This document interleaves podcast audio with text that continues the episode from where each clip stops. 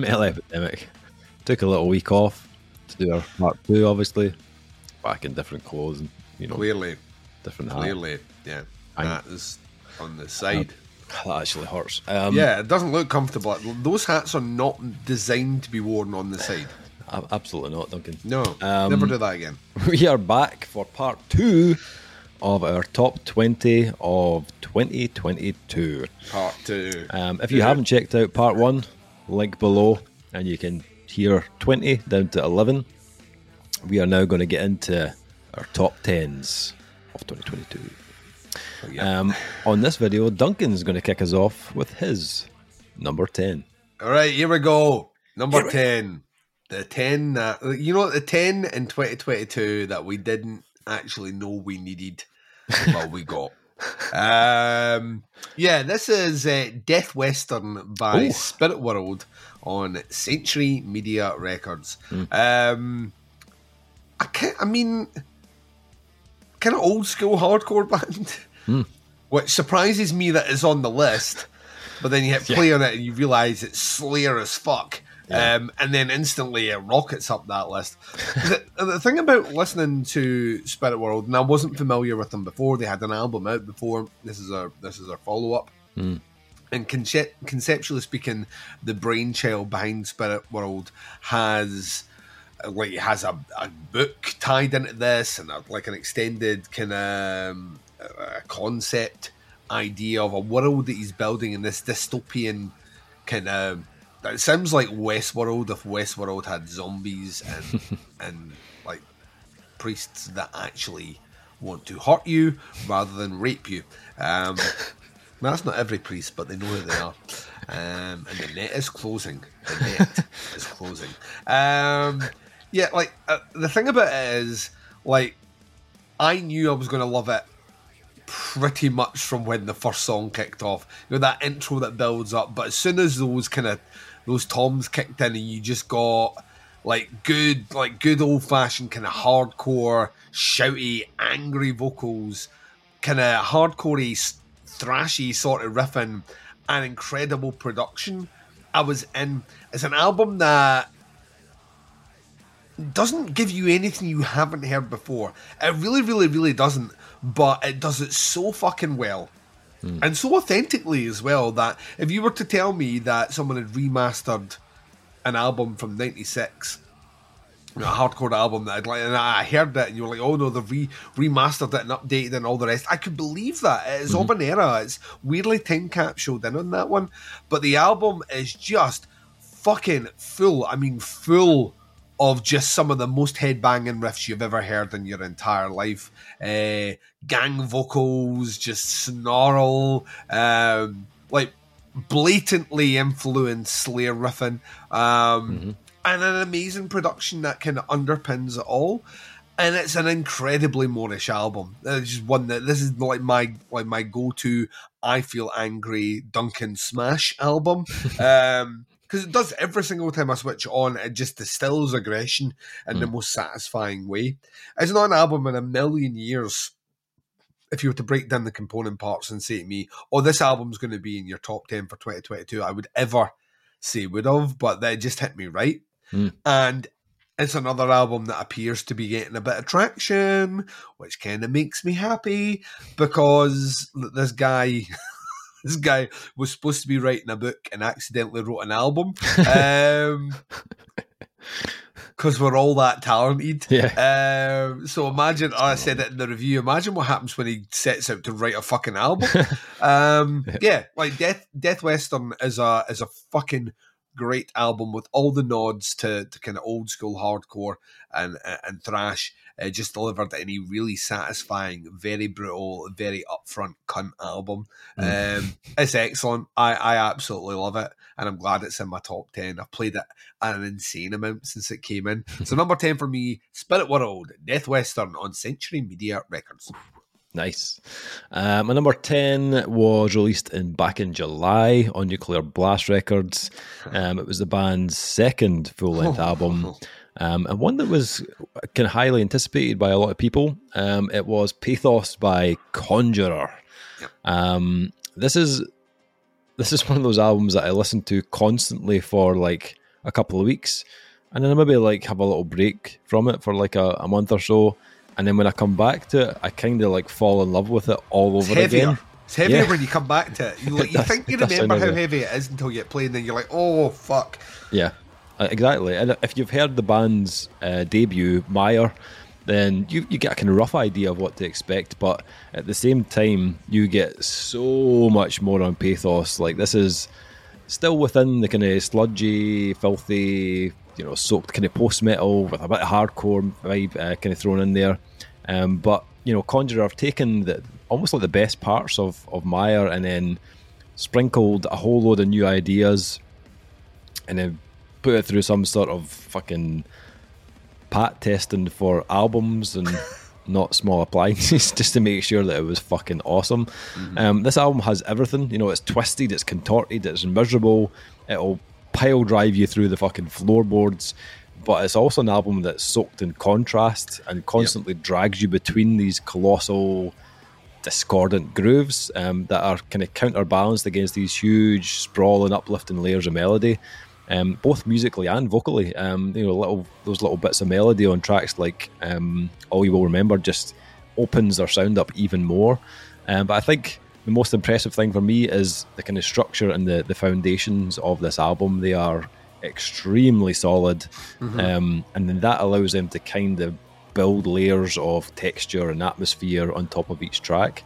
Um, and it just hits with like this huge impact. Every every song feels just you can feel the energy on each track. Um, you can feel the, the intensity in every chord. You know, every drum hit, the vocal lines. Nothing feels nothing feels off the cuff here, but mm-hmm. you know, it never feels like they're winging it. But everything is there for a reason. Um, and it also doesn't feel too regimented either. Um, the album flows really well. It feels organic the way each track transitions into the next. Um, and you'll just kind of get deeper and deeper into it on every listen. Um, I've I've rinsed it so many times now, um, and even like about like fifty odd minutes. It, it, doesn't feel its length to me at all. It just kind of flies by when I when I listen to it. Uh, so that's my number ten, Conjurer and Pathos. Number nine, Duncan, take it away.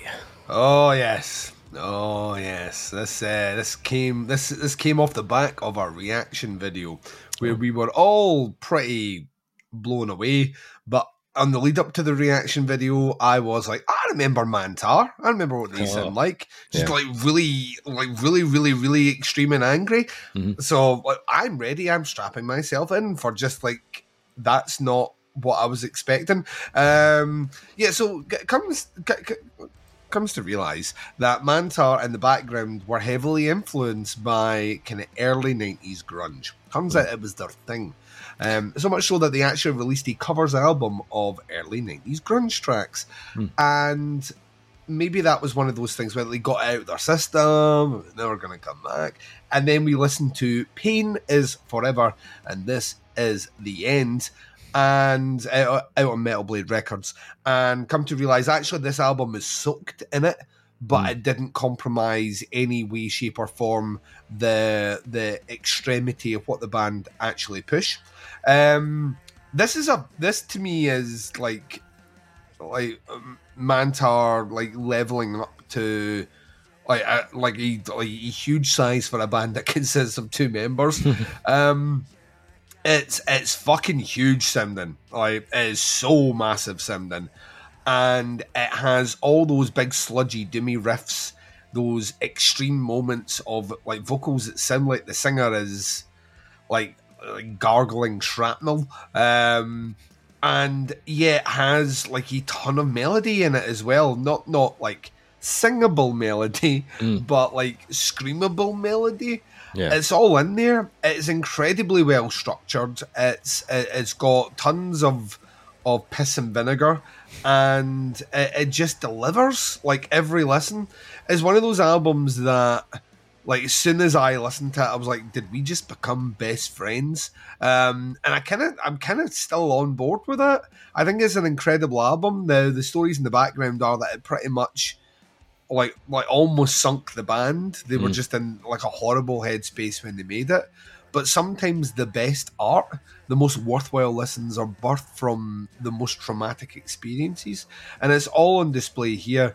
I think this is a, a testament to what hard work um, and not being shackled to one particular idea of what a sound should be hmm. and allowing yourself to continually explore the, the music and elements that interested you in the first place to start doing what you did. Um, it's, a, it's an incredible album. I, I, I absolutely love it. And from the moment I first listened to it right the way through, it snuck on to that 10, even though it was a like a, a late July, early August release but mm. we'd already got in for review. And we'd already reviewed it. The video just hadn't dropped yet. So we're like, it counts. Yeah. Um, and it's still it's still on it's still on repeat. I think they've done something kind of amazing. Like mm-hmm. if a band like Cave In is showing this new side and like uh, like an elevated sound to them, and a band like Stake, who are five albums into their career, were showing that as well. I think the same can be said for for Mantar, who are about five albums into their career as well, and I think only finally hitting a sound which kind of feels like they've been leading towards this forever. Um, yeah, abs- absolutely, I love it. Uh, we checked out the track Odysseus yeah. um, back for for a reaction, and I did. I was genuinely concerned that because I knew what they sounded like as a band. That when I found that it was a closing song, I'm like, right, that's them doing their a little experimental thing at the mm. end, and the whole album is full of it. It's, it's fucking awesome. Mm. I love it. Um, it's Mantar. Pain is forever, and this is the end. Available on Metal Blade Records, and it's number nine on my list. Nice. Um, number nine on my list. Uh, bit of a surprise mm. on uh, my number nine because Quelle surprise! I had never, had never heard of the band before. Um, but for good reason because they hadn't released anything about. Well, oh, oh yeah, yeah, that's right. Actually, I was about to say that's that's a good. That's Dave. You know what? You can't know everything. Yeah. Right. The internet true. tells you otherwise. It's true. But you can't know everything. No, you can't. They're not released anything in ten years. If a tree falls in the woods, Dave, and you're not there to hear it, did it make a sound? well, this is the question, Duncan, that I'm not going to answer right now, but. I will tell you a little bit about this new album from Earthrise and the new album Until We Rest Beneath the Winter Way, which was self released on October 14th. Um, yeah, they are a Minneapolis um, yes. band that could be described as a kind of post metal band, but um, after running through this album, you realise that Earth, Earthrise are actually a little bit more than just a post metal band. Um, it has the uh, the dense post metal heaviness, but mm-hmm. it's also intertwined with a more atmospheric side. Um, something more in line with a kind of spacey, almost mm-hmm. like a space rock or a shoegaze or a kind of post rock. Um, and I think uh, in that kind of mix of styles um, and kind of levels of intensity, um, along with the band's creative way of piecing together each track. Um, it's the main reason I was so into this. Um, it's it's an album that you know it's it may be over an hour long, um, mm-hmm. but I never felt at any point this release was just reusing the same ideas or arrangements. Um, they they very cleverly. Turns out from the guitarist they are. It's just hidden very carefully. Yeah, he messaged yeah, they, me and said, "Listen to this moment on the album, then jump forward four tracks, and then listen to this moment on the album. I was like, they're the fucking same. yes, but they... real. The government's behind it all. and I started wearing a tinfoil hat for a week and a half. they, um, they very cleverly don't linger on a, an idea for too long, um, which is a little different for a lot of kind of post metal because it, it worked brilliantly because you feel kind of totally hooked into this for its entirety. Um, there's there's so much going on here, but a lot of it is the kind of detail. The kind of the devil is in the detail with this album, um, and it's it's one that you'll hear something new on every listen. Um, mm-hmm. Which, which kind of makes it more rewarding. Um, although it does have like post metal at its core, the, the riffs are not always predictably post metal. They do often use like a, a more kind of odd time signature or you they'll add a little bit more intricacy into the riff, which just makes things even more kind of fascinating, fascinating to listen to. Um, a, a, track like Generation Loss, for example, there's lots of stops and starts with interesting rhythms. It's lots of very different, you know, textures, um, and the guitar work um, is fantastic, along beside the, the, the clean vocals, which is another reason for loving mm-hmm. this album. Um, there doesn't doesn't feel like there's a, any part of their game here that isn't up to par. Um, even when they throw in these melodic vocals and they you know they take the tracks tonally into different areas. Um, I think it's it's a really special album, um, and it's one that just hooked me in from the, the get go. And I hope hope they don't take another ten years to do another one um, because that would just be devastating if that it was. It sounds like they won't. Um, so, so.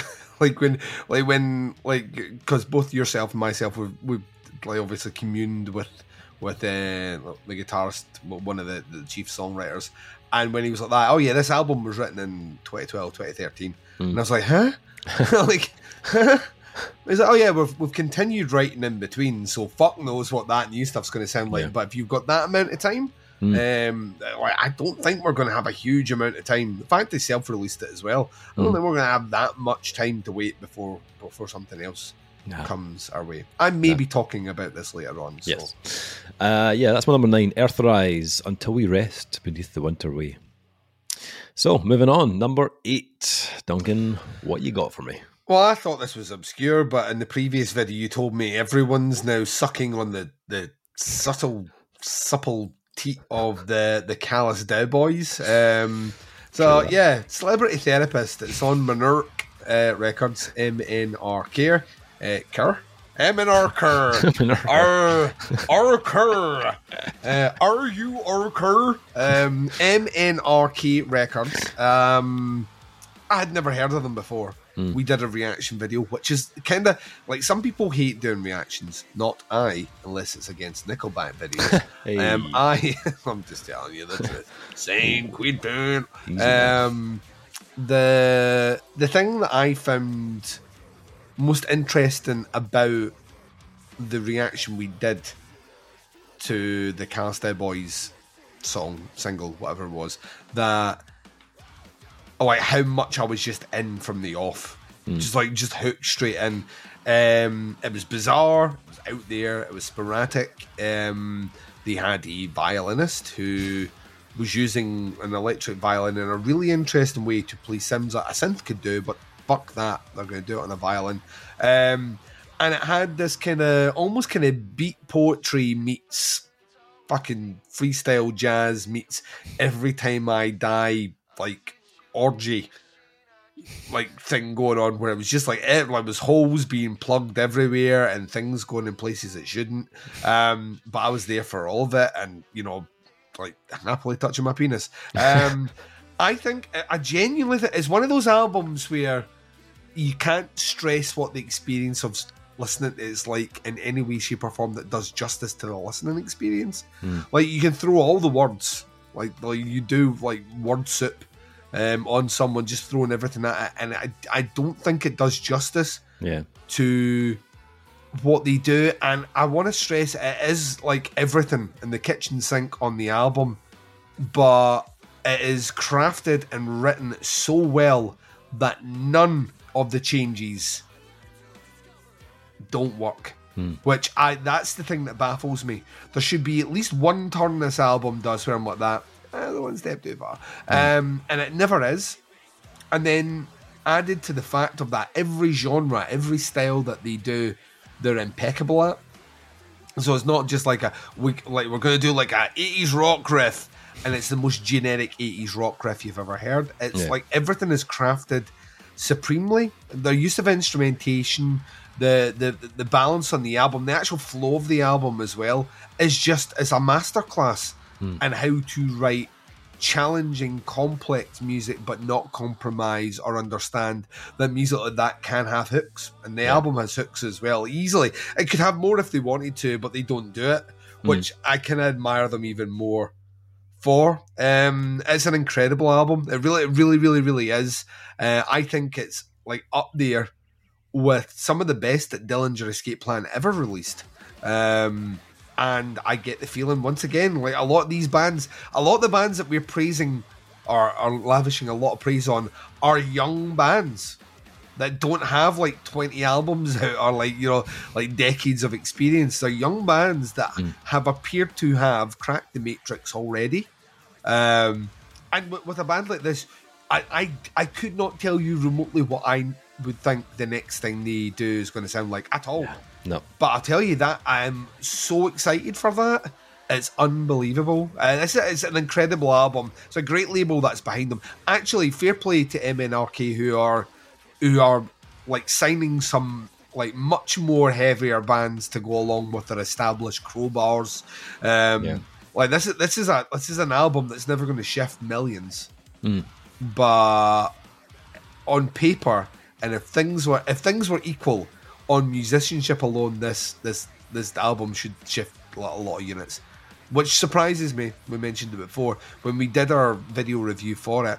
No one was talking about it, mm-hmm. and I, I am confused by that because there's a good label behind it, mm-hmm. and musically. How could you not want to talk about this album, even if, even if you don't like it? Mm-hmm. How could you, it's an album that demands discussion? Yeah. Um, I just happen to be on the side that's right that this album is fucking awesome, and it's in at number eight. The Callous Boys, Celebrity Therapist, MNRK. I want Star Baby played at my funeral. Done and done, Duggan. Don't you worry about that. Um, number eight for me um, comes from a wee band from a Nordic country Yep, in Northern Europe, a little place called Norway. I, I think I've heard of it. yes, um, another album that didn't really appear in any of the big publications in 2022. Surprise! But uh, no, Um, no, no, no, no. That's because that they were championing albums that were worth mentioning. Lamb of God, Slipknot, Shite.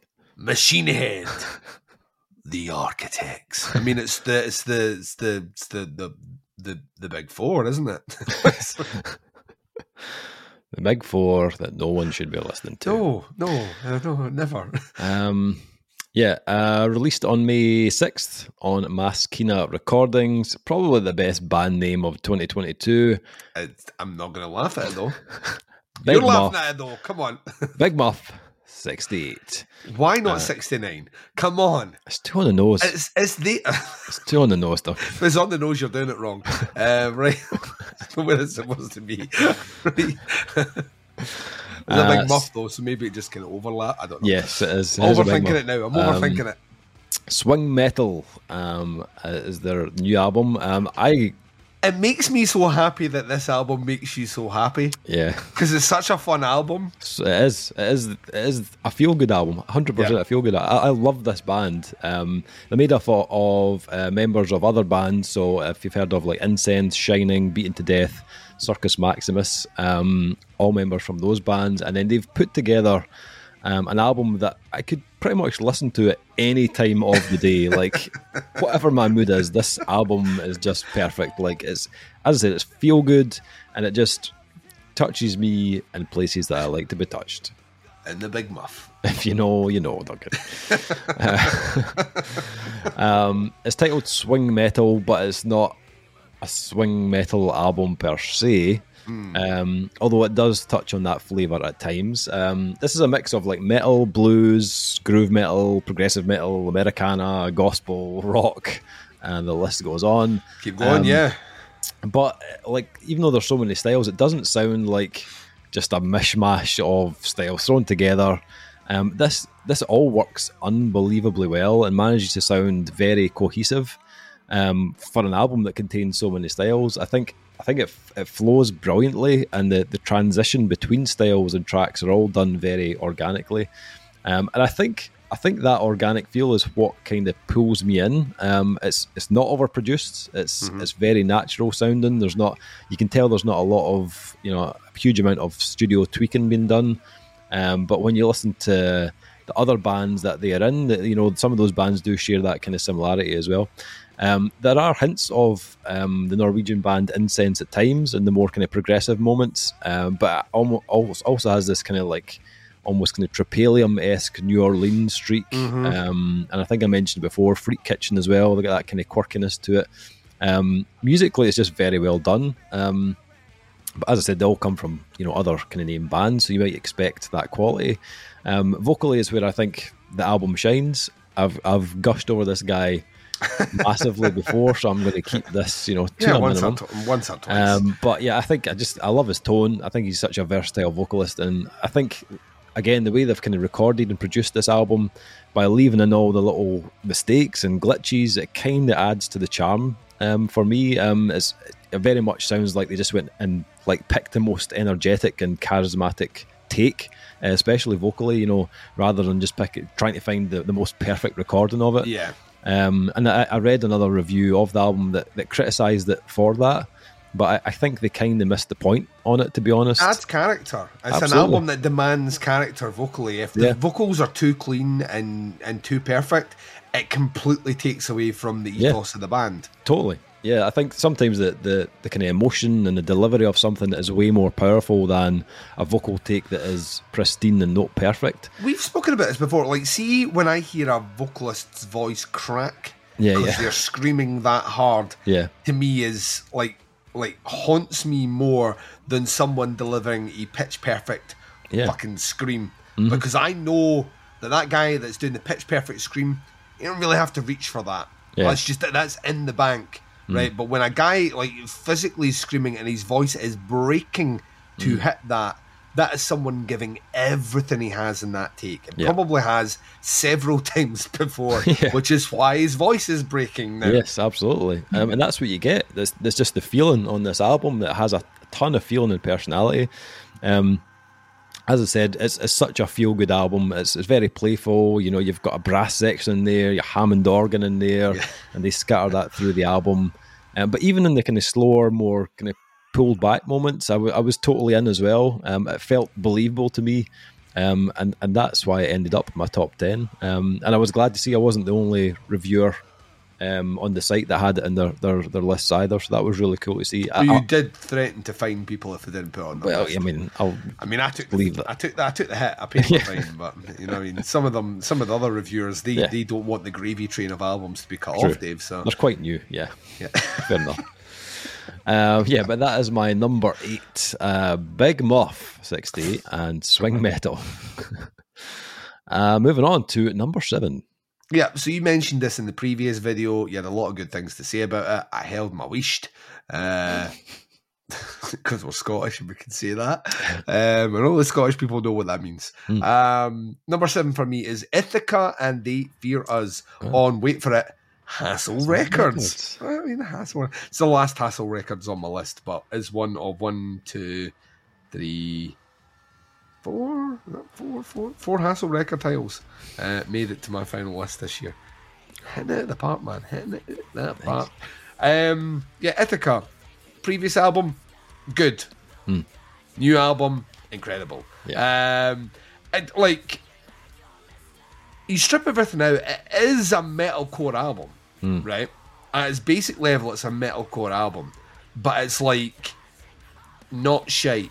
Uh, right, like, like I'm like, like metalcore, uh, like has an era for me, and everything past that era has been shades of just do something different with it. I find metalcore is usually good as a as a kind of backdrop to more interesting music. A great example of that is we listened to was it Invictus last year, um, who had that kind of metalcore streak going through there, Yeah. but it literally sounded like someone was like, "All you can listen to for the next three days is Shadows Fall, Killswitch Engage. They're going to write an album," and that's what came out at. Um, what Ithaca do is they very cleverly weave in lots of other stuff to make their music very, very, very interesting. Uh, and it's the get the old uh, Metal Epidemic almanac out. It does take you on a journey, Dave. Oh. A really inter- I think this may be the first time I've done that. We've been through a few albums already. It does. It, like it's a smart, clever journey as well because always at its core, it has that thick guitar um, bass drum metalcore thing going on. But all the other elements on top of that are what really change the dynamic of the sound, Yeah. Which is smart. It's like you, the rest of the band don't need to compromise any aspect of that heaviness to ingratiate any other sound. No, no, no, no, no. We'll make the other sounds fit on top of that. And that is, in some respects, it's not only smart, but it's hard to do and make it work well, to make that balance work. And Ithaca nailed it. It's in part through very, very, very clever production. Um, you know, the production on this is fucking immaculate. You could eat your dinner off it. It's that clean. Um, but also at the same time, I think it's the band starting to understand the game a bit better like of Yeah. what you can do when when when you've mastered the, the the kind of solid backbone of what you're doing it opens up the opportunity to experiment more on top of that and it felt like every choice uh, critically worked on the album and as a result there's no there's no weakness on here at all uh, it puts forward a very very confident very accomplished and very mature album two albums in Yeah. which is uh, it's frustrating. Like like some bands take years to release an album as confident as and as assured as this. Um, they fear us is just it's it- it's just really really really well done. The lead works great. The guitar riffs and hooks are awesome, and then the vocals we've already spoken about it. A tone that when it's snarly and screamy doesn't sound like generic angry chick. There's so many bands that have that generic angry chick where it's, you can't differentiate the sounds. She's got punch and intensity behind it, hmm. but tone as well. It's all tonal, and then you have this beautiful, clean vocal that she just holds in there. That's all primarily in the mid range, and it, it's beautiful. It's beautiful to listen to. It's it's full sounding, and yeah, by the time you get to the, the, the final track on the album, you're already sold, and then the last track on the album is just the cherry on top of the sundae, um, and it's fucking awesome. It's like my biggest regret last year. Um, out with all the things, my biggest musical regret last year. Uh, let's quantify it because a lot of things I should have done last year that I didn't. um, but my biggest musical regret last year was not seeing them live because I I I I think the I, I think they'll be even better live Yeah. on album. They're incredible, and I've come back to I don't know how many times, and it's another clear example of another UK based band like just rising up this year. Um, and yeah, two two albums in, fucking ridiculous. It's, it's just it's silly. It's silly when you think about it, but it's incredible. Number seven for me was Ithaca. They Fear Us. It's available on Hassle Records, and if you've not listened to it, then you are a bitch. also, they tweeted that on one of their gig dates, like a Janet Jackson happened. You know what I mean? The titty Oh, really? came out. The titty came out. Oh, right. Yeah, which. Why, was, why weren't you there with your camera, Dave? Because we're perverts, we're men, we can say that.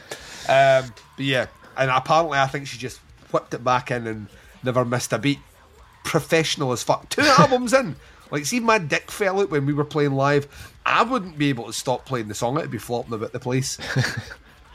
Caught in your zip and yeah, that would not be able to flip it away until the end of the track. No. She's a fucking pro though.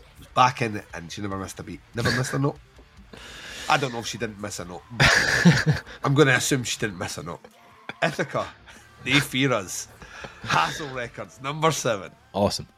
Uh, moving on, my number seven comes from the incredibly talented Cripple Black Phoenix and their new album Banefire, released on September 9th via Season of Mist. Um, yeah, obviously, you mentioned this one in our first video, but Yep. just, oh, this album. Um, yeah, it's, it, as you mentioned, it's, it's quite a behemoth. You know, it's an hour and 40 minutes long. Um, and I think, like, we'd spoken before, we'd reviewed the album, and we're both like, fuck, this album is Yeah, like. we yeah we joked about long. it. Yeah, we, we joked about when we saw the runtime. In fact, actually, we did. If you remember rightly, Dave, we did woolly maths in your car. That's right. Trying to work out where the length of the album came from, and Yeah. neither one of us could find out where the length came from. I was like, every song needs to be at least fifteen minutes long for it to justify this. And I was like, this track's three and a half minutes long. the math doesn't work. No, it is an hour and forty long. So Yeah, yeah. Um, I remember thinking when I was looking, I was like, I might need might need a wee a wee lie down after this first spin of this album. You know, a wee midday nap or something like that. You know, which my work would probably frown on, but you know, if needs must and all that. Um, but there was something about this album that that grabbed my attention um, because after the first listen, um, I couldn't stop thinking about it afterwards. Yeah. Um, so although it, you know it was an epic listen, it, it didn't didn't put me off. Um, It was in those like further listens um, that it- this album just kind of came to life for me. Um, musically very diverse, you know, flitting between the kind of melancholic, kind of dark rock, folk, post rock, a little bit of prog in there as well. But it's also a very immersive album, and if you know me, I love a wee immersive album. um, you'll notice that a lot from my picks in my top 20. Um, and with this being over an hour and a half long, this is the perfect album for that. Um, it's a clear a chunk out of your day to listen to this album. Just put the headphones on, be completely absorbed in it. Um, the songwriting on this is unbelievable. Um, we, we, as we mentioned, we kind of came late to this band. Um, I hadn't heard, you know, previous albums up until this one, but I was just kind of blown away with the different tones and shades of darkness that they offer up um, on this album. It's such an intriguing listen. Um, no two songs sound the same, um, believe it or not, on a, an album that's an hour and forty. But you know, they're, you can tell they're all clearly painted with the same palette of colors by the same artists. It's a, a very hypnotic album as well. You know, the way it kind of reiterates certain themes and ideas, but it never feels repetitive at all. Um, even like tracks like uh, Rose of Jericho, which is over 13 and a half minutes. you know what I mean? But there's Only. so much. Yeah, there's so many layers to it. Like even and even if the guitars do repeat a certain phrase, you know, there's there's something over the top of it that constantly changes and stops it from feeling you know feeling repetitive. Whether that's lead work or brass or synths or you know all the multiple vocal styles I've got, and that's the kind of beauty of this band. They're, they give you so much to indulge in. Um, they're just such a, a talented bunch of musicians. Um, and we witnessed that firsthand when we saw them in Glasgow. It was just, you know, it ended up being my favourite gig of the year just because it, it blew me away how ridiculously talented these guys and, and girls are. Um, they, they put on a show that night like it was just unbelievable. Last night of the tour, um, they pulled out all the stops and, it, and Yeah. it, it just, again, it kind of like Haven, it made me appreciate this album even more when I heard it live. Just seeing what was involved in each song and how they switch between instruments and the, the multiple vocal styles depending on the track. Um, just a, such a special gig, um, one that I won't forget anytime soon. But this is just, it just feels like 100% authentic, you know, full of depth, full of character. There's there's nothing here that feels thrown together. It's very well crafted, um, and I'm 100% certain that when this band come back with their next release, it's probably going to sound completely different to Banefire. um, they, I, I, you know, they don't do the same thing twice. Um, you know, and it, yeah, but just because the number of styles and genres they cover on this album, you know, the next one will be a complete shift in another direction. Um, and I kind of, I love the, the there's a, a bonus track on this, and I kind of love it for that reason because it goes in a direction that you don't really hear on the rest of the album.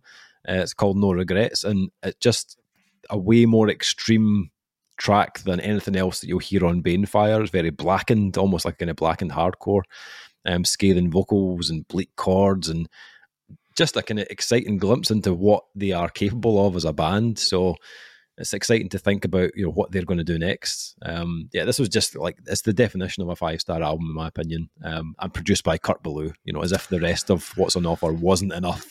You've also got that in there as well. But uh, yeah, that is my number seven: Cripple Black Phoenix and Banefire. Uh, number okay, so number six. So there's a little bit of sinkage coming up here. on you knew it was lists. you knew it was you knew it was coming. You knew it was coming. So we posted for, for for those that are listening, the previous video, both myself and Dave didn't know what twenty through eleven were Yeah. when they shared that, but ten through one had been posted on the website um, a couple of weeks ago, uh, just before Christmas. Yeah. So we are fully aware of this. And what was interesting about this one is it happens every year. I I think we keep thinking it's not going to happen every year, Mm. but it happens every year that inevitably we get, and it's always in the top 10. And it's sometimes it's number one. It's not often number one because we do have tastes that sometimes wildly differ, but there's always a handful of albums which fall exactly in the same mark. So Mm. strap yourselves in while we talk about number six on our list here, Yes. which is Rollo Tomasi, where myth becomes memory on MNRK. Nurk. Um, yeah, Oh, I mean, Rollo. dude. So this is another like late twenty twenty one reaction wasn't it? I'm trying to think because the album came out in February, Yes. So we'd already Yep. heard at least one song. Um, and then we did a second reaction. I want to say that second reaction was the beginning of 2022.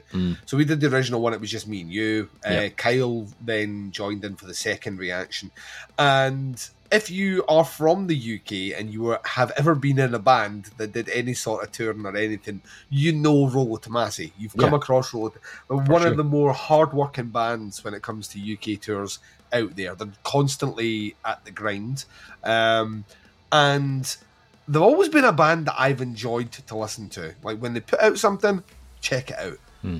But they obviously got picked up by a bigger label um, Yeah. on MNRK this year, and it just feels like the time the band and everything's aligned.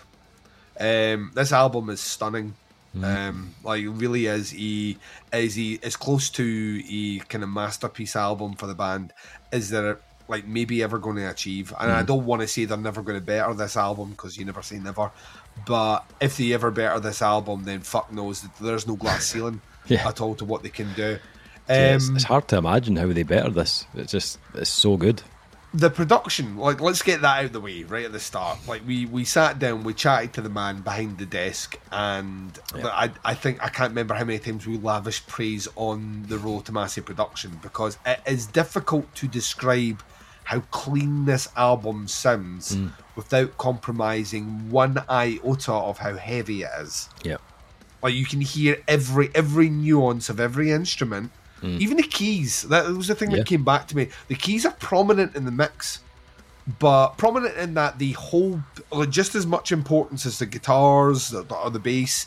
Um, but I don't know how many producers can do that without either making it sound louder than it should be or not loud enough and it's consistent throughout it, and it's a prominent instrument. It drives a ton of the interest in what they do. They use their keys really, really, really, really well. Yeah. Um, so there's that level in the production. Then you've got the rest of the band. Guitars are fucking mm, chef's kiss. The drums, that fucking drum production is immaculate. It's perfect drums. Perfect drums. You nailed it. Well done. Um, you have that, and then you have the vocals. And she's always had a great tone. She's always had that kind of almost kind of cross between death metal, black metal sort of screamy sound. Hmm. It's in that register. She's always been able to nail it, and she's got a beautiful singing voice. Yeah. But on this album, she's married that beautiful singing voice up with really incredibly captivating melody. Hmm. She just hit it. And with the synths in the background and the rest of the band doing what they do, this album becomes just a pure joy to listen to. Yeah. It never rests on its laurels. It delivers at times polyrhythms. Um, it, it can take you down much more a kind of almost metalcore route. It has has moments of ferocity and, and fury, which are just infused and uh, and and just it just like sticks to you and clings to you. And then there are moments that are so serene, so beautiful, and so ambient that you you feel yourself getting all emotional listening to it Yeah. and they make it sound fucking effortless. It doesn't feel like a band reaching for anything. It just feels like a band that have been on a journey. He's done it again. Uh-oh. Uh, on a journey That's to deliver this album. Yeah. Where Myth Becomes Memory is like it's it's a perfect album. I, I, I, I've Yep. listened, I've rinsed this one to death, and I've yet to find one element that I'm even like, mm, like even if I was being hypercritical, like with my most critical headphones on, I've yet to find a even something I could remotely stretch to grumble about. I think it's fucking absolutely awesome, and I think when we talk about the UK music scene as a whole, um, this to me is, if not like the the like one of the shining stars. I think this is the best album that the UK produced in uh, in the metal genre this year. I think honestly they nailed it, Yeah. and this is a testament to fucking hard work because this is not a band being picked up and then the big push behind it. They've been at this for a while. This is Yeah, album yeah. six, isn't it? Six, yeah. Yeah, so six out. This is their sixth go at it, and they've delivered arguably the album of their career and on a label that knows how to push them, and we can only now expect huge things. I wish, and you're going to get a rant, I wish Oh. that half the energy that was spent pushing bands like the Architects were given to bands like Rollo Tomasi, hmm. who are much more deserving, much more deserving of praise and everything else. But no, no, no, no. God, God forbid we do that because they, you know it's so clean and it's so nice and it's so like Rollo Tomasi can do that as well. It just doesn't define their albums, which is where bands like Architects have fallen over, where that is the defining characteristic of their album. Yeah. uh, is how how well he can sing or how they can craft a, a kind of pop metal song. Rollo Tomasi only ever utilize those things where the song organically needs it, Mm. um, and it's it's a craft that takes years to achieve. They're, they're one of the best, one of the best bands in the UK right now, I think. Um, and they got a ton. I, I saw some lists that appeared up, and Rollo Tomasi's names were, were were appearing all over it. So they're getting it. The Yeah. critics are behind them. The fans are. They can't not be with them now. And Yeah. it's just incredible to see it. It's a fucking amazing album. Yeah, the, the the music will speak for itself, and I think the music will take them to where they need to go. You know, th- Yeah. those publications. Well, I'm sure they'll still continue to cover the architects like every fucking time they have an album coming out, more than anything else. But people will know. People will hear it for themselves. They'll be like, you know, what, this is actually not that great. We should be listening to stuff like Rollo, and people should be getting behind this band a lot more. But the, the album is, is so phenomenal that I, I can't see how they don't go to go on to do greater things. Yeah. This is just just such a confidence on this album from the band. Um, the, the craftsmanship that they have, I've never heard from them um, until now. And I loved the last album; I thought it was great. But Yeah. you know, this is just. It's almost poetic how good it is. Um, It's a they- different gear. It's Yeah. like there's a completely different gear of songwriting that they just like tapped into in this one. And uh, like when we did the the reactions at the start, I was so on board with those individual tracks. But once I heard it as an album with those songs all linked together, it just it made even more sense and just worked perfectly well. The way they've pieced it together is fantastic. Um, I think I, I- I love the fact that they've they've kind of stayed true to themselves and that they've kept a lot of the, the kind of core elements from the Rollo Tomasi sound, but they've they've evolved enormously at the same time. Um, there are moments on here that, that are unmistakably, you know, Rollo, but um, and stuff that you'll want to hear from one of their albums. But there are so many surprises on this album that just make it all the more captivating. Um, in particular, for me, the way they kind of play with the dynamics um, on the album, the and the contrast between that kind of colossal heaviness and those clean melodies and the warm synths, it just makes for such a satisfying kind of juxtaposition in the the band's music. Um, I think they've they've really they've re- you can hear they've really worked on on how to deliver those moments with that maximum impact.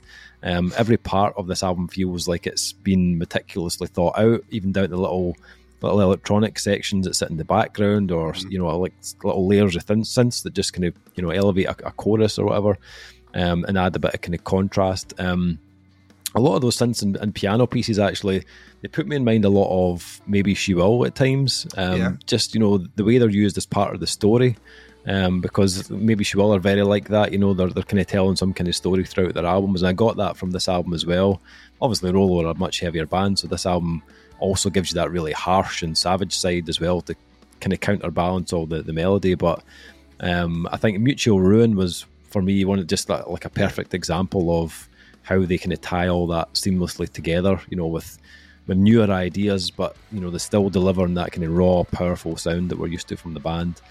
Um, yeah, this is a band that are delivering on all levels, and I I can't imagine what what they're going to sound like next. I actually can't even picture what the next Rollo album is going to sound like, uh, but I can't wait to hear it, whatever they do.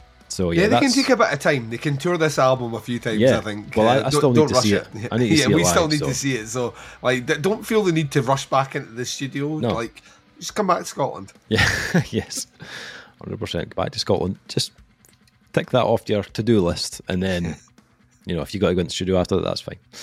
Uh, yeah, so that's our number six, Rollo Tomasi, where myth becomes memory. Uh, on to number five, We twinsied up on this one as well, didn't we? synchronized choice. Right. So a couple of years ago, we, we started uh, we, we we started a little thing called Metal Epidemic.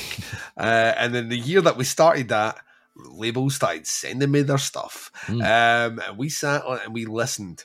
And at the end of the year, we jointly agreed Yeah. that Yeah. the album of the year was from an unknown band uh, way out in the west coast of America Hmm. um, called Mountaineer. And the album was called Bloodletting. And Yeah. it was fucking incredible. And then a mere two years on, I know. the band. Two years. yeah. What the mere, fuck? Mere two years on. Who writes an album like this in two years? Mere two years on, David. Um, granted, there was COVID, Jesus. so I get the feeling that maybe they had a bit of time on their hands. I don't know. Um, you know what the thing about that is? It's one of the things we never talked about was they did that uh, live Mm-hmm. Uh, set uh, and what was posted to YouTube. And I remember sitting there going, "Uh, "This is when it all falls apart." uh, and watched it was like that. No, this is even fucking better. um, so yeah, like, uh, and so we were on board. Then we found that they were doing a new album. Uh, It was going to be called "Giving Up the Ghost." It wasn't even necessarily two years because this one was released early Yeah. um, in the year. Uh, it's out on Lifeforce Records, and I was kind of like, like Bloodletting is such the perfect album that how do you like very much like the Rollo conversation we've just had? Hmm. How do you top that? yeah. And then Giving Up the Ghost comes in, and then you realise that the band never attempted to top it. Hmm. They just continued moving forward hmm. with their sound. And what I, what we got here was something that was a bit shorter, um, but just like so spacey and so roomy. They describe them. What's the what's the genre they call themselves? It's like like Oh yeah. Um, some it's a weird genre, right? But Yeah. basically, it's kind of it's like doomy, shoegazy, fuzzy shit. Although I'm sure it's not called doomy, shoegazy, fuzzy shit. Um, which I mean is like clearly doesn't work. But they have a particular term that actually weirdly it was. sums up exactly. I'm just going to keep talking until you find it. Uh, weirdly sums up exactly what the band sounds like yeah. um, in a in a comforting way, which Dave will give me the signal any second so I can stop talking and he can really back to us. but yeah, like, it, it, it marries that sound up, and when you listen to Mountaineer, it is summed by the genre that they they kind of call themselves. I'm assuming they call remember. It was like some like was it some sort of dream pop or something like sludge soaked dream pop or something like that. Something like that, but that's kind of what it is, Something right? like um, so much so, I think we booked about twelve imaginary tours where Mountaineers been on Yeah. them, and all the bands around them have never been of the same genre. Uh, I was like, you like who plays on that tour though? Mountaineer plays on that. tour. but where do they play? Anywhere they want. Um, so, Giving Up the Ghost is a much more vulnerable sounding album. Uh, this is one we mentioned in the previous video that actually weirdly starts to show a grunge like quality, a kind of 90s alternative grunge like quality in some of the guitar and lead uh, vocal work. But if Mountaineer know one thing, they know how to just deliver an album that feels important. And that's what you get from the moment you hit play. It's just this really important, very captivating sound. Hmm. It- it- it's so layered without Yeah. necessarily being overrun with instruments. It just feels like there's like a depth to the album that when you feel like you've reached the bottom, oh, there's another another level.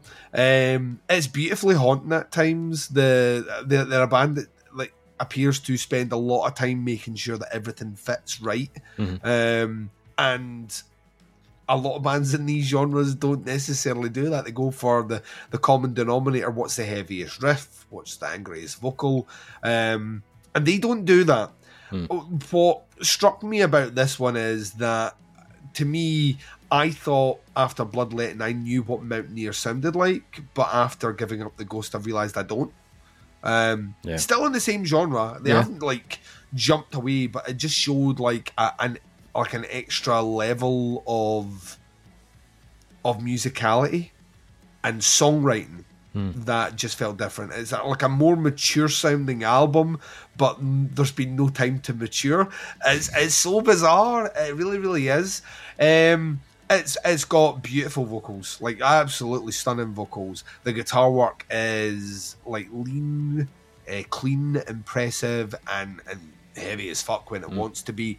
And the structure of the songs is just awesome. Uh, the, the this one they focused, I think, more on the experience than Bloodletting did. Yeah. and um, as a result of that, excuse me, um, as a result of that, I think what you get is shorter tracks and a shorter overall experience, but one that conveys a message from start to finish. Um, I had joked at the time, you knew I was going to mention this. I joked at the time that the idea of giving up the ghost um, and some of the imagery around what we'd seen in the, the kind of pre release reminded me of Ghost Story, which is an A24 movie, which fucking hoots, um, but I think is maybe like weirdly one of the best movies ever made, which is how my brain works because it encapsulates the whole idea of human experience um, in a movie where nothing really happens. Um, and it, weirdly, I think Giving Up the Ghost manages to encapsulate an entire spectrum of human emotion without necessarily giving you any of it. Um, it's weird.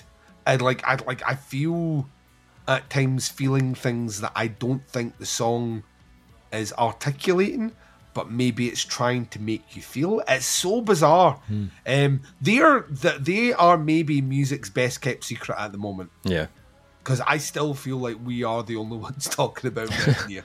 like I, I genuinely feel we're the only ones talking about them, and I can't understand why that is because I I honestly think in the genre of kind of sludge. Um, which they, I mean, if you're bearing it down at brass tacks, they're more a sludge band than they are anything else.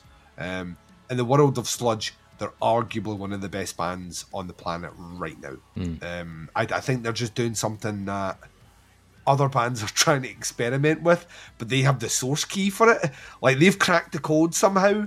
And I hear other bands trying to experiment with shoegazy sort of things, but that's clearly because it's a fad and like they're trying to get on it, mm. and it just sounds inherently part of their sound. Yeah and they like they make it sound like that's how it's that's how that music's supposed to be written. Mm-hmm. And you, you're the idiot for not knowing that. You've been you've not you've been playing sludge without that stuff, mm. like a fucking mug. Yep.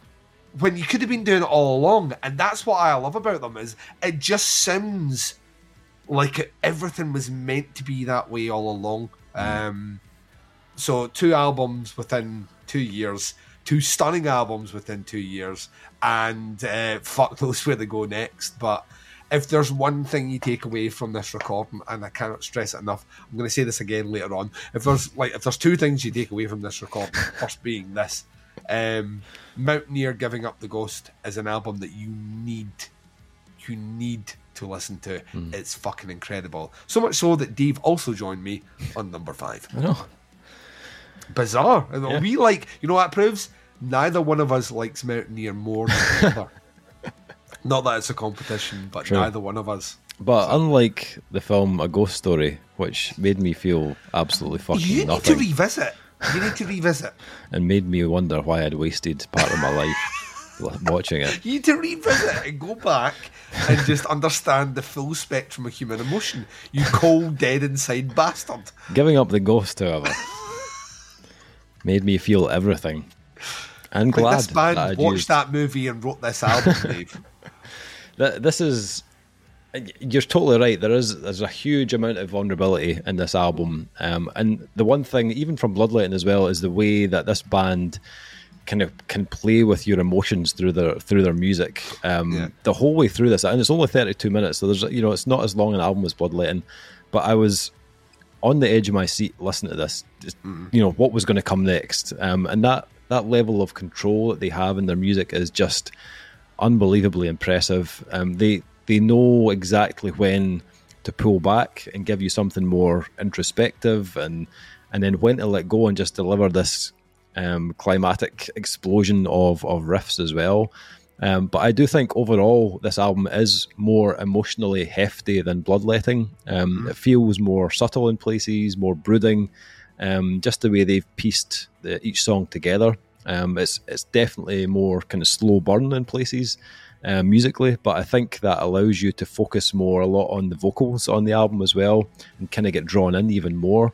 Um, I feel like vocally is where they've refined a lot of their sound um, on this album. There are there are songs where lyrically, you know, it doesn't change all that much. Um, it's not you know a huge story being told on every, every track, but it's enough to get the to get across the meaning, and in some cases, it actually makes it more profound because the lyrics stick with you um, a little bit more.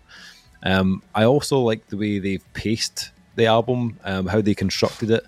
Bloodletting hit me from the get go on track one, um, whereas Giving Up the Ghost kind of slowly burns away, and Yeah. then until you kind of hit that kind of warm goosebumps feeling towards the end of the album, um, it, it felt like a more kind of complete piece. You know, it had an arc and an ending, and, and I kind of loved that about it.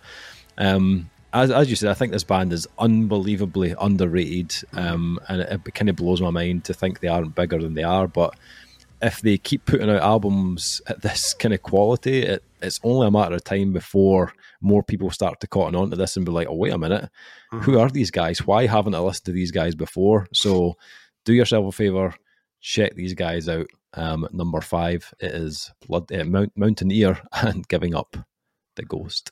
Yep.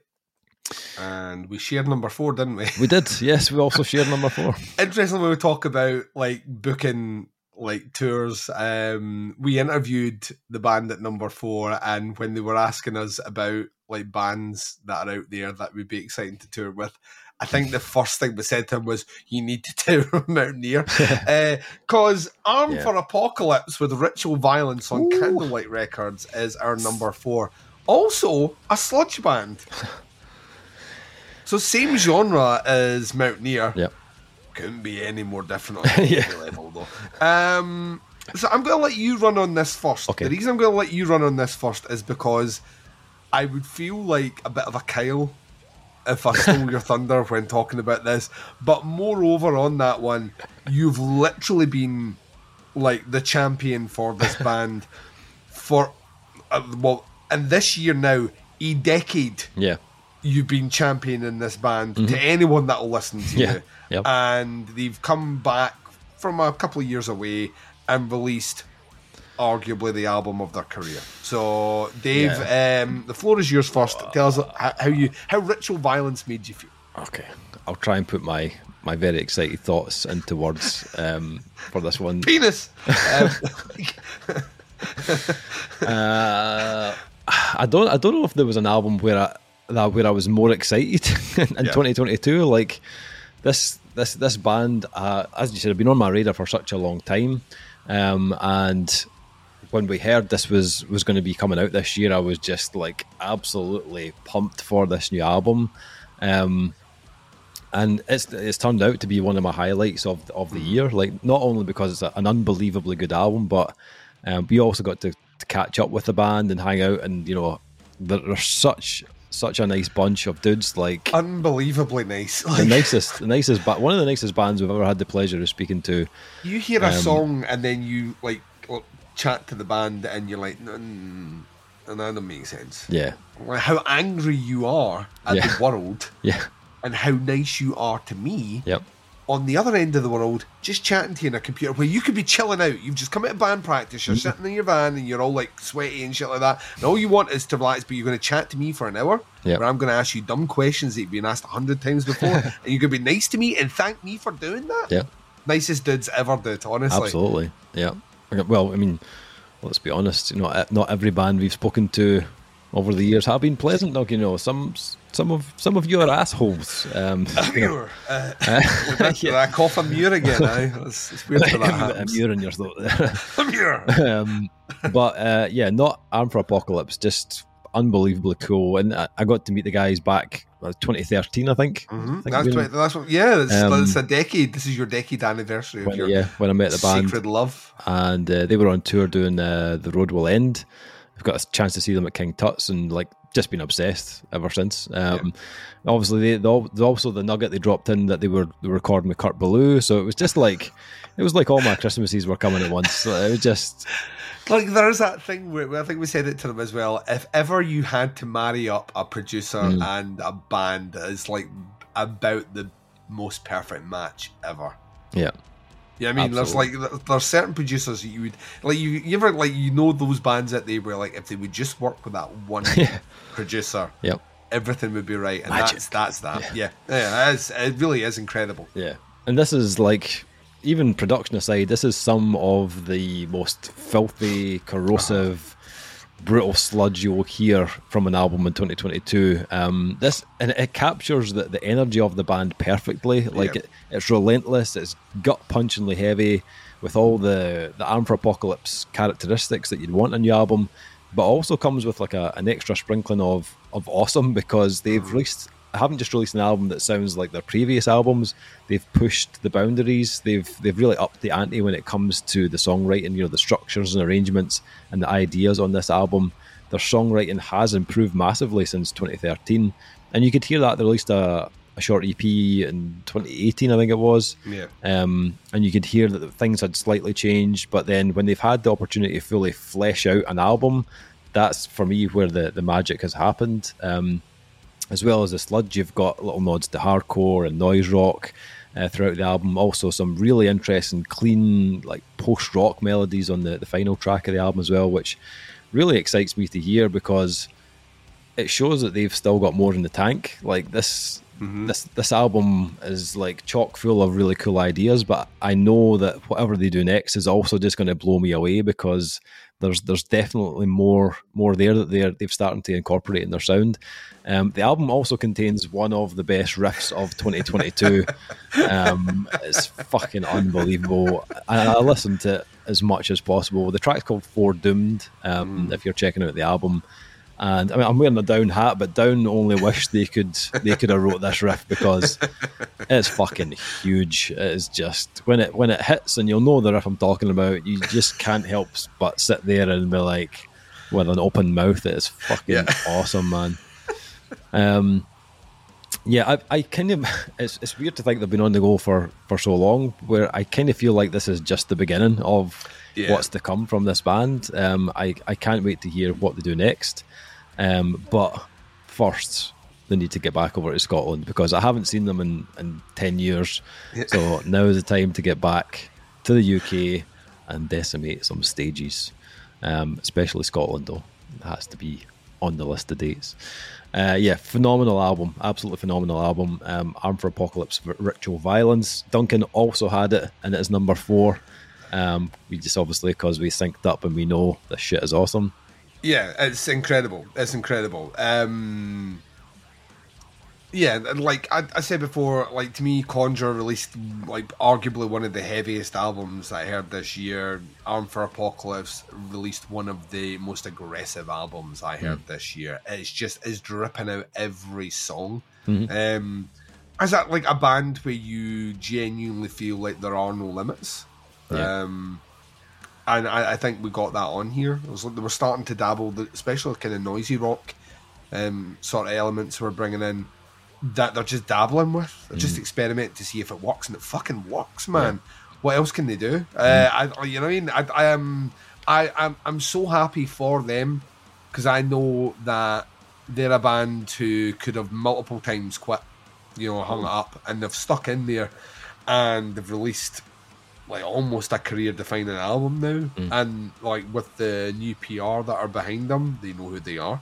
Um and the attention that's getting pushed behind them to drive them forward I think this might be their time. We we joked about that. They were almost well I joked about it. You guys humoured me. That I think there's almost a part of uh, Armed for Apocalypse that were too ahead of their time when they first came out and the rest of the music industry is now kind of caught up with that. Hmm. And just as they were catching up with it, they're back doing it to a crowd that are now educated, Yeah. but they've they've done enough to make themselves stand out from it. Like so, hmm. like really a, a kind of really interesting kind of forefather of a of a particular style of music because that like heavy sludge stuff is now everywhere. It's like like loads of bands are doing it, but the way that they incorporate it with what they're doing, um, it once again just makes them just as interesting and and vital to the genre. Um, yeah, it's like Ritual Violence is one of my favorite albums this year, and I couldn't be any happier that we not only got a chance to speak to them, but the band are now starting to get the recognition that Yeah. Dave wanted them to get a decade ago. So, Um, yeah, and I, I don't often like to tell Dave that he was right, but turns out Dave was right. So there you go. Ah, I've been waiting 10 years to hear that. Uh, okay, so uh, number three, Duncan. Yeah, What you you've got? mentioned it. You mentioned it Oh, okay. already. So Oh, this yeah. is Earthrise Until We Rest Beneath the Winter Way. Uh, the band self-released this one, as Dave mentioned earlier on in our reviews. Um, essentially a decade to get this one out from the previous release. This, I think, this is the album where we were like, right, like post metal's now doing something really interesting in the last couple of months of this year. Yeah. We we also had uh, Psychonaut had released what they were doing. I say there was our Hypno, Hypno, Hypnagon. Hypnagon. Uh, where they done a post metal album. Would already the year started. The thing is, the year started off with a kind of statement of intent from Cult of Luna, who sadly did not make my twenty, even Mm. though I fucking love that album. Where they were like, "Here is like." The best of post metal you'll hear this year. And for the majority of the year, it was. Hmm. And then at the end of the year, all these bands just started releasing these huge, dense, fucking massive, like cock strokes. Um, and Earthrise released, in my opinion, the most interesting of all of them. Because what they brought to the equation that the other bands didn't bring was a lot more melody and this kind of weird sci-fi sort of hypnotic psychedelic twist Hmm. on it. It was a very vibrant album. We talk about industrial being kind of greys, but that's what post metal is as well. But they released an album cover that looked like like fucking artwork for like a fucking Super Nintendo game. um and it was like all these all these kind of like kind of 80s digital colors and it worked with the the album is full of color Mm. it's, fu- it's full of texture and tone. It tells a story. It's a concept album. And um it's it's fucking brilliant. It's designed and crafted. Like the idea that like our going into that review was it's taken them 10 years to get the album out and we were like that well that explains why it's so well written and the placement of all the songs. Hmm. Come to find out it's been written for like a decade. It's been lying there for a decade. So they had that then. So Hmm. all the structure and all that stuff was kind of there back then. Um, it's an album that just gets more interesting the more you listen to it. Hmm. um, I found myself going back and just like subtle changes in instrumentation or a, a note that's played slightly different has become like a focal point on a second or a third listen where I'm like, well, actually, that's why I feel this way when that part of the song kicks in, and Mm. then on like a listen a month later, I'm like, well, no, it's not that. It's the it's the counterpoint the vocals are using. That's why I feel this way. So it's always kept me interested, and it is a long but sprawling, interesting album, and that's why like interesting is the word I keep coming back to, and not in a kind of that's interesting as a kind of way because I don't have a better descriptive word. It really is is is a. I I don't think the band know, which is clear from the way they reacted to the the kind of the internet's reviews. I don't think the band understand how good their album is, Hmm. um, and how an album written that long ago can feel as like important now. I think that's the thing. Mhm. Like if you chron- chronologically work this back, the album to me, which was the definitive post metal album of the 2010s, is Cult of Luna's Vertikal, which came out a year and a bit after they wrote this album, Hmm. which is just bizarre to think of. They were already experimenting with Yeah. a lot of those things that Cult Luna would cement as their thing. And I'm, I was thinking, as a, a musician who has an album written that isn't released, and then hearing other bands start to slowly pick away at the thing that made your album special might be really frustrating. But weirdly, you know, time has settled down in such a way that the release of this album just feels as important and vital and modern now Mhm. As it would have back then. So, uh, yeah, I think they're amazing. I, I genuinely do. I think some people are talking about them. I don't think enough people are talking about them. I think they should tour with Mountaineer because Mountaineer should tour with everyone. Um, I actually do genuinely think Mountaineer should tour with them. a fucking bitching gig. Um, but yeah, I think it's an incredible album. And once again, if you are sleeping on Earthrise, it means you didn't listen to our review because all we told you to do was check it out. It was a simple fucking ask. Um, but yeah, until we re- uh, we re- until we rest, uh, falling it. Until we rest beneath the winter way, uh, is my number three album, Earthrise, self-released. Please go and throw them a buck um, because they need it. They're really, really, really, really fucking good. Mm. What did you have at number three, Dave? Number three, um, some more doomy post metal. That's right, uh, just for a little change. Turns out, Dave, that when Spotify was summing up the sort of music you listen to, it particularly singed out that. Yes. As he like it knew that was a genre. Yep. And then it shamed you on the wall. Yeah, it did. Yeah. Doomy post metal. Um yeah, this one kind of sideswiped us out of nowhere. Yeah. Um, the Sacramento trio Chrome Ghost and their new album House of Falling Ash. Um, my, I think my top two albums were pretty locked in from about August onwards.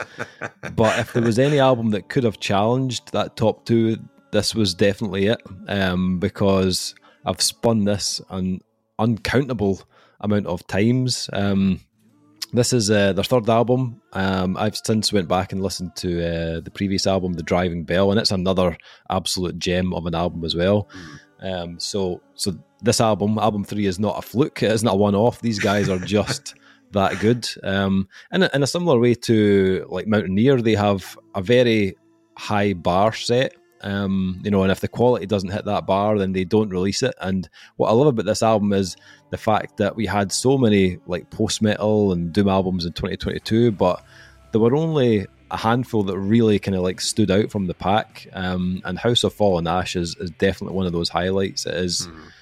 It's, it's doomy. It's got moments of sludge and post metal, even a bit of grunge. Um, but it's also it's got this kind of softer, more kind of tranquil side that that, that balances it out.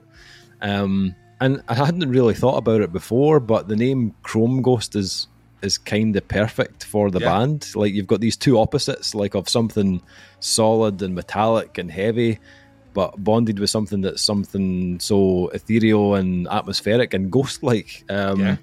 And they, they play them off one another, one another like in such a clever way. But what I think they really nailed on this album is just the way they they kind of build a track and give you like a, a, a sense of a payoff, um, and whether that's in the form of like just pure aggression, like an opening track, um, when those heavy vocals kick in, and you know, and or that big like big thunderous groove at the end of uh, the furnace, um, or the absolutely stunning harmonies on where Black Dogs Dream.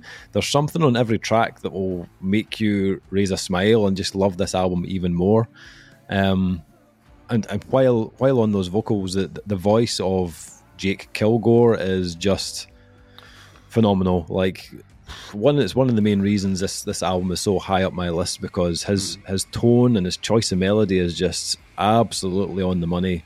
Um, his his cleaner tone is where you pick up a lot of the kind of grungier tones. There's a kind of nineties grunge, some alternative mixed in. Um, but his more like his more metal tone is one of the most guttural things I've heard on a sludge and doom album um, in a long time. It's just it's all girth. It's just like unbelievably heavy.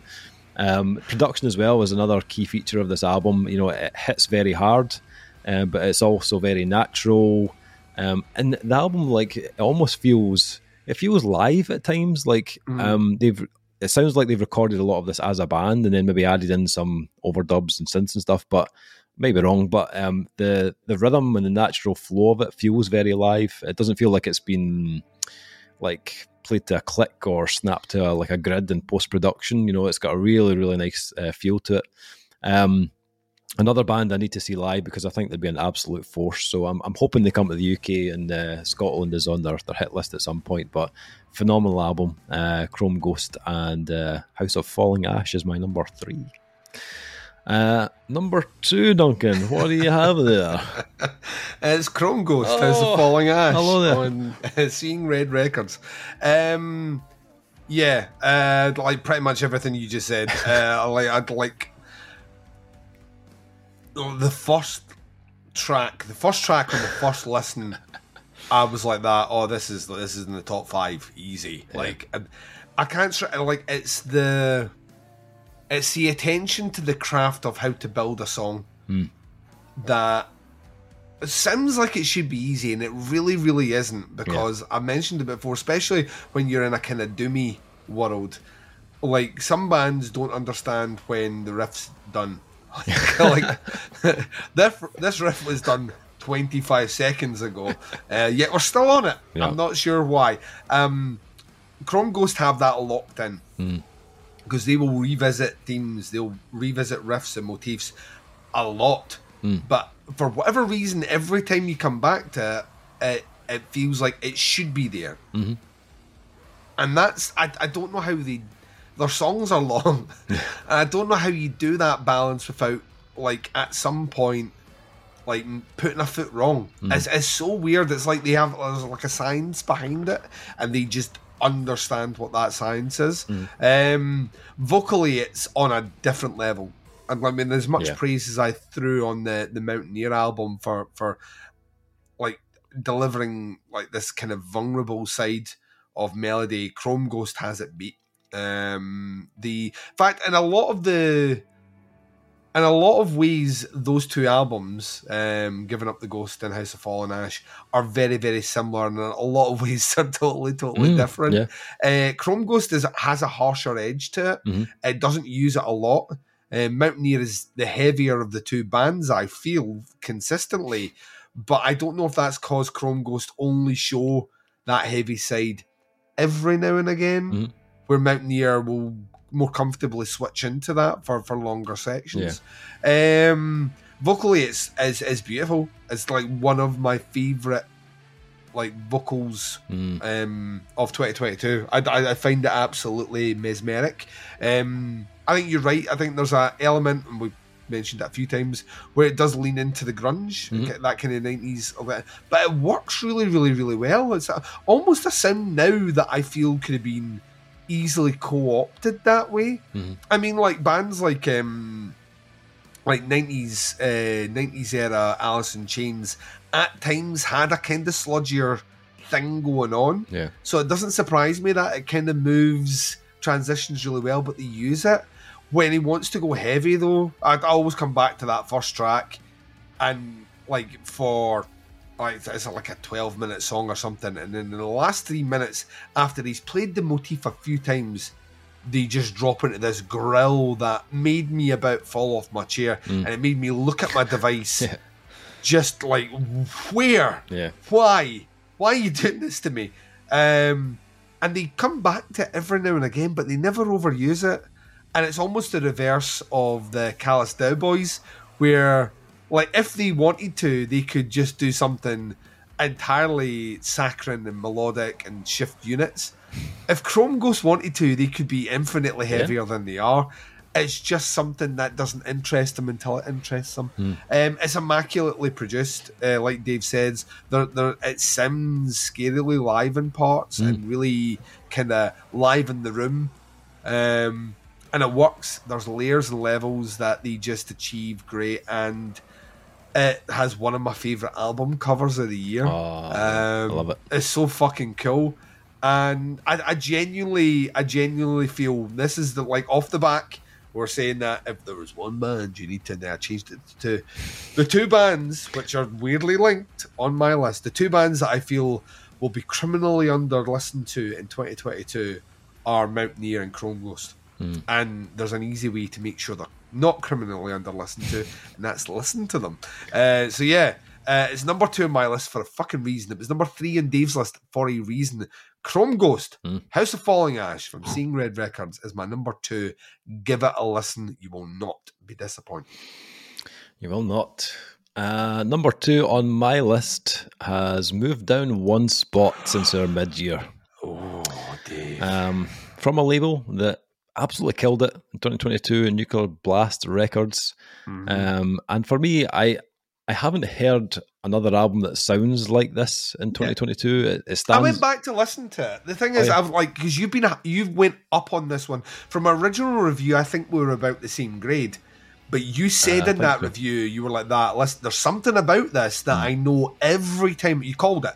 Every time I come back to it, it's just gonna it's just gonna keep going up for me, Hmm. And it has not moved. It's still a four star album for me, but I would agree with you. I I've never heard a band that craft the sound that they have, the way that they have, Yeah. in such a way where once again it just sounds like, yeah, that's how you do that. Yeah, yeah, it's, it stands alone for me. It's separated from the rest. Um, the album is called A Loner, and it's by a band called Hangman's Chair. Uh, released on February 11th uh, via Nuclear Blast. Um, yeah, this is like, well, there's a couple of albums like this in my list, but th- this is the definition of a kind of goosebumps type album. Um, if you've never heard them before, they are a kind of French gothic doom gaze band from Paris. Uh, yeah, more doom. Yep. Uh, sorry. Um, not sorry. Uh, A Loner is their sixth album. They've been on the go for over 15 years, but they signed to Nuclear Blast a few years ago after putting out their 2018 album, uh, Banlieue Triste. Um, and as much as I enjoyed that album, this release just has, just shows that the kind of band's songwriting has gone to the next level. This is for me, this is like a, a tour de force in in the genre. It's it's thick and it's low and it's got that kind of rumbling doom sound, but it's got this huge coating of echoey, kind of atmospheric, almost kind of shoegazy. Um, the riffs are quite quite straightforward, you know, as Doom often is. Um, it's not a, a genre that's known for technical riffs, um, lots of kind of frills and stuff. But I think that's the beauty of it. Like, it, if this was super technical and, and overfilled with technicality and you know fretboard wizardry, it, it wouldn't work. Um, the minimalism and the heaviness just allows the riffs to knock you over, um, and allows those kind of dreamy elements just to bleed through. Um, and when they push that more kind of haunting side of their sound, that's that's like when the magic happens. It's it's very melancholic. It's it's captivating. Um, almost feels kind of movie score-ish at times. The way they, they build it and layer it up with uh, the clean clean guitar parts. Um, vocals though are just the, the kind of icing on the cake for me. Like um, Cedric's voice is just very pure and soulful, very powerful. Um, even though he's competing with some really like heavy, thick, thunderous doom guitars, um, but the way they've cleverly produced it um, with such a kind of huge sound that it cuts through perfectly, um, and the harmonies are are flawlessly placed to kind of elevate the whole sound, and it creates a, a really cool hook. Um, which is again something you don't often get in, in Doom, but but these guys just do it extremely well. Um, if you like your Doom with kind of dose of, of gloom and melody, then this is definitely one you need to hear. Um, it, the production is phenomenal. It's one of my favorite productions of the year. It, it sounds like like like it's been recorded in a big, massive church.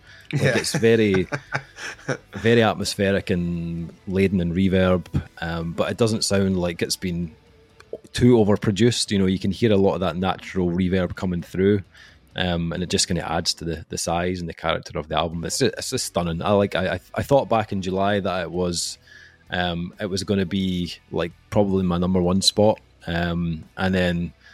I did like a I did like a Mike Goldberg. I was like, it's all over, and then I was like, oh no, no, hold on, it's not, it's not all over. Um, my when August swung around, I had to eat my words. a reference from like seven years ago. I know, I know. um, but yeah, I love it. Absolutely love this album. And, and even though we're on to 2023 and we're listening to new albums, I know for a fact I'll come back to this and listen to it a ton. Um, Hangman's Chair, A Loner um, is my number two.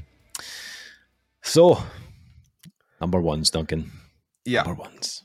So I joked about this earlier on at Yes. the end of the previous video that we were about to switch places. Um, so number like number eleven for me in the previous video was uh, Dawnwalker with House of Sand, Mm. and number eleven for you on the previous video was Author and Punisher with Krüller. Yes. So um, let's do the switcheroo.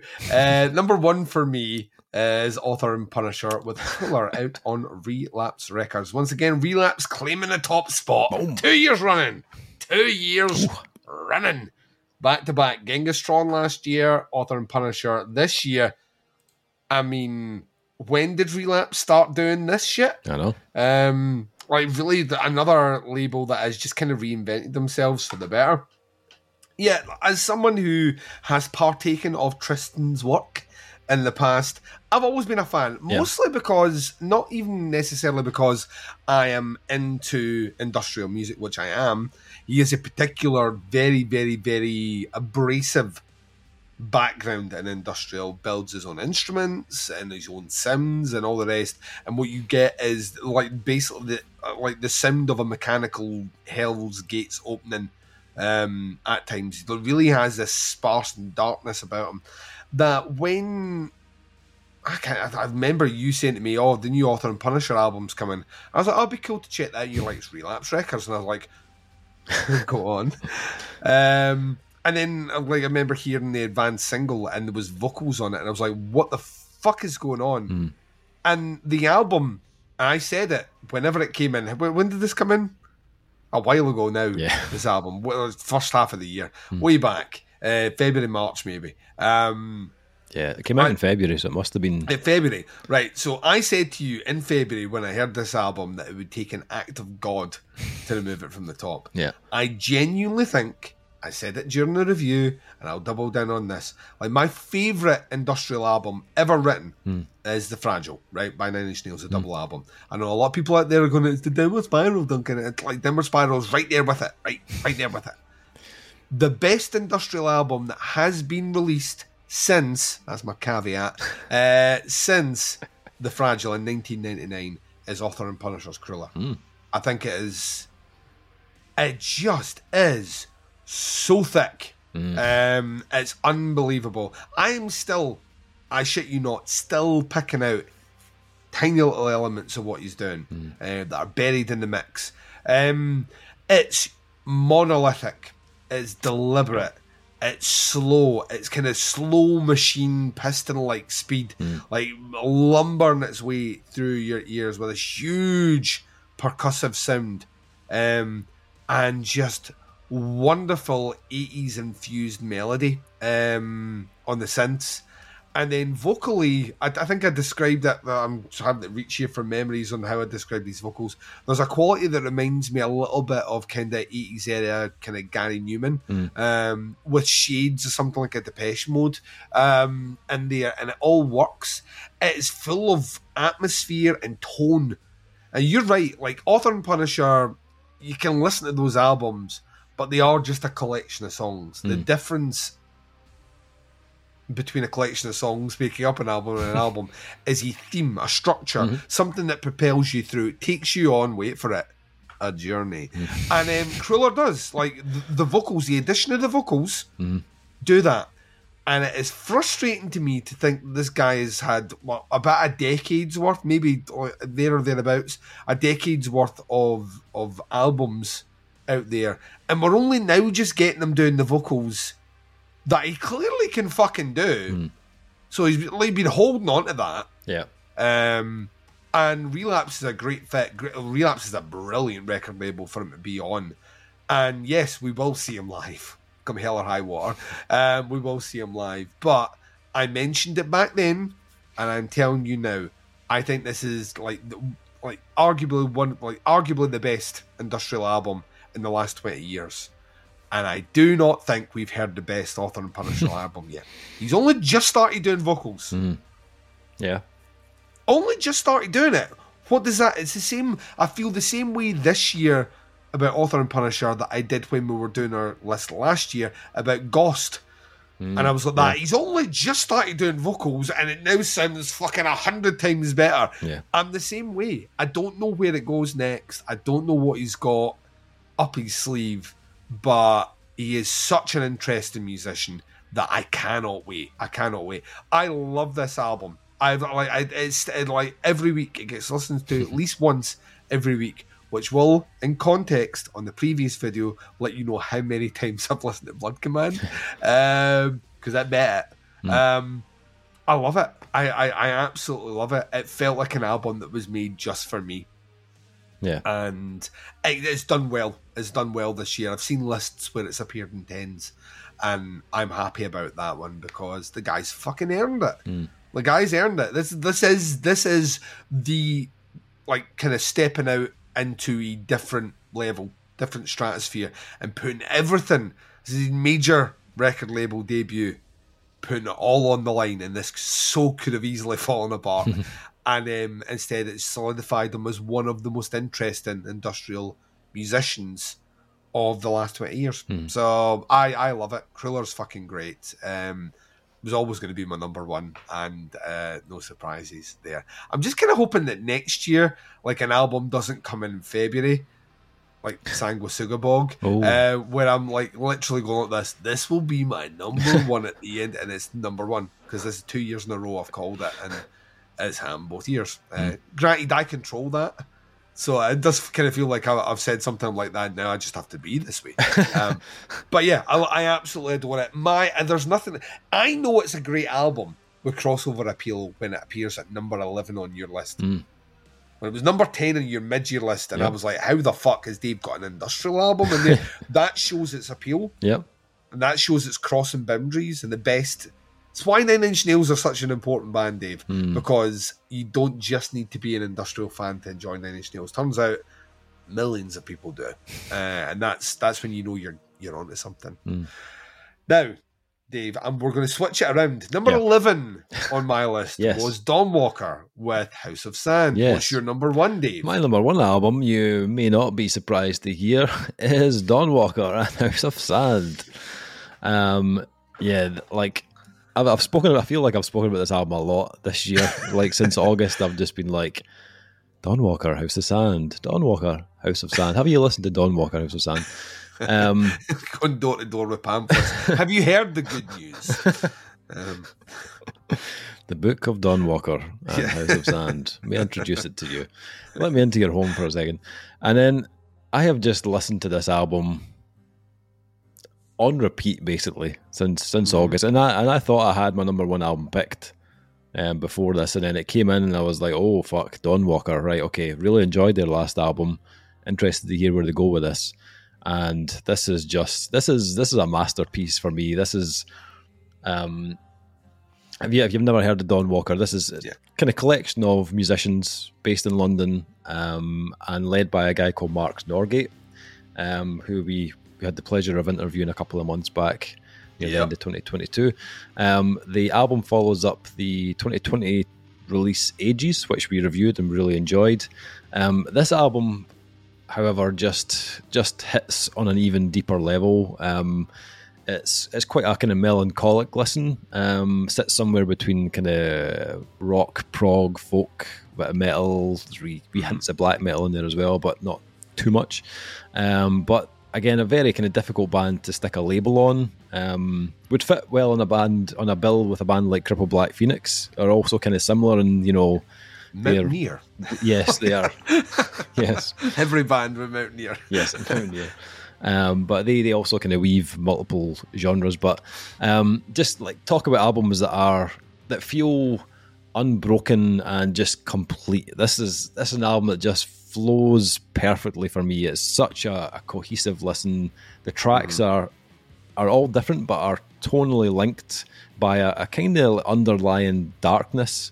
Um, and it feels, and I mentioned this before on a podcast possibly, but it feels like each song in the album almost feels like a chapter of a, of a book. Um, and the, the kind of depth and the, the level of, of detail that they explore on each track is just just incredible. It just it resonated resonated with me on a level that, that no other album did in 2022. It's um, musically maybe not just as heavy as the, the previous album, um, Ages. Um, there's like little to no heavy vocals on this, um, but it's it's definitely got more of a melodic and melancholic streak. Um, a very very haunting album um, that's that's kind of shaped by these darker and more eerie melodies in the music um, and the vocals. Um, and, and vocally, uh, it's I think it's an absolutely stunning album. Um, I think his voice makes this album. I think Mark's got a, such a an imaginative way of delivering his, his vocal parts, the the phrasing and melodies, the tone. It's just perfectly put together. Never never feels repetitive. Um, even you know, by the way, they, they've just thrown a little black metal influence. You know, what I mean, just to throw you off guard.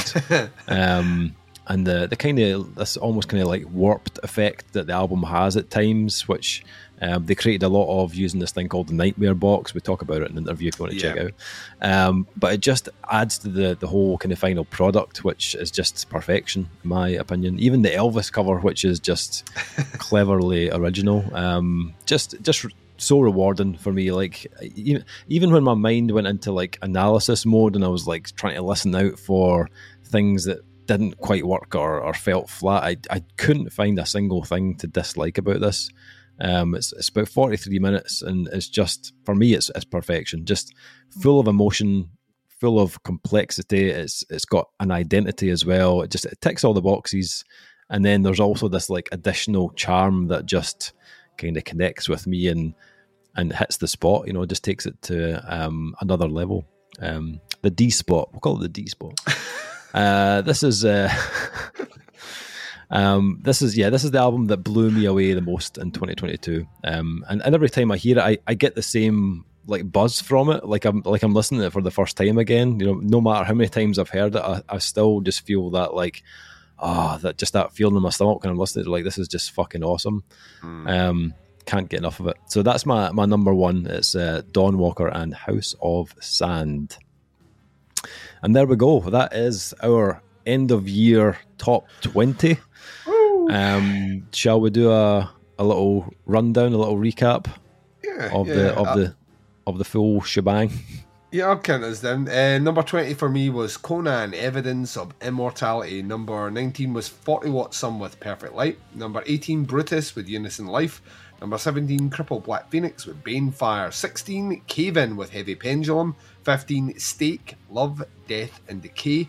Abrams was at number 14 with In the Dark. Number 13 is Blood Command with Praise Armageddonism. 12 was Conjurer with Pathos. 11 was Dawnwalker with House of Sand. And at number 10, Spirit World with Death Western. 9 was Mantar, Pain is Forever, and This is the End. Number 8 was The Callous Daoboys with Celebrity Therapist. Number 7, Ithaca with They Fear Us. Number 6, Rolo Tomassi where myth becomes memory. Number five was Mountaineer with Giving Up the Ghost. Four, Armed for Apocalypse with Ritual Violence. Three, Earthrise, Until We Rest Beneath the Winter's Way. Um, number two was Chrome Ghost with House of Falling Ash, which means number one was Author and Punisher with Krüller. Nice. Uh, for myself, number 20, Cave In, Heavy Pendulum. Number 19, The Edge of Haze, The Convoy of Ruin. Number 18, The Callous Daoboy, Celebrity Therapist. Number 17, Surreption and Yord. Number 16, Conan, Evidence of Immortality. Number 15, Psychonaut, Violate Consensus Reality. Number 14, Brutus, Unison Life. Number 13, Ithaca, They Fear Us. Number 12, 40 Watt Sun and Perfect Light. Number 11, Author and Punisher and Krüller. Number 10, Conjurer and Pathos. Number 9, Earthrise Until We Rest Beneath the Winter Way. Number 8, Big Muff 68 and Swing Metal. Number 7, Cripple Black Phoenix and Banefire. Number 6, Rolo Tomassi, Where Myth Become Memory. Uh, Mountaineer Giving Up the Ghost as number 5. Number 4, Armed for Apocalypse, Ritual Violence. Number 3, Chrome Ghost, House of Falling Ash. Number 2, Hangman's Chair, A Loner, number one was Dawnwalker and House of Sand. Boom. There we go, ladies and gentlemen. Boom. That is our top 20 of 2022. Um, be sure to let us know what your favourite albums are from the year. Stick your comments in. Um, and also, if you've heard any of the albums on our list, happy to hear your thoughts and opinions. Um, thank you for listening um, to both videos. If you've checked out the last one, links below if you haven't.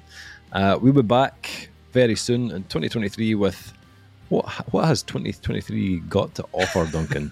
well, if it's half as good as this year, we're spoiled already. Yes, definitely. Um, we should have a most anticipated list coming up as well, so keep your eyes peeled on our YouTube yep. channel for that video. Definitely not recording that right after this. Not at all.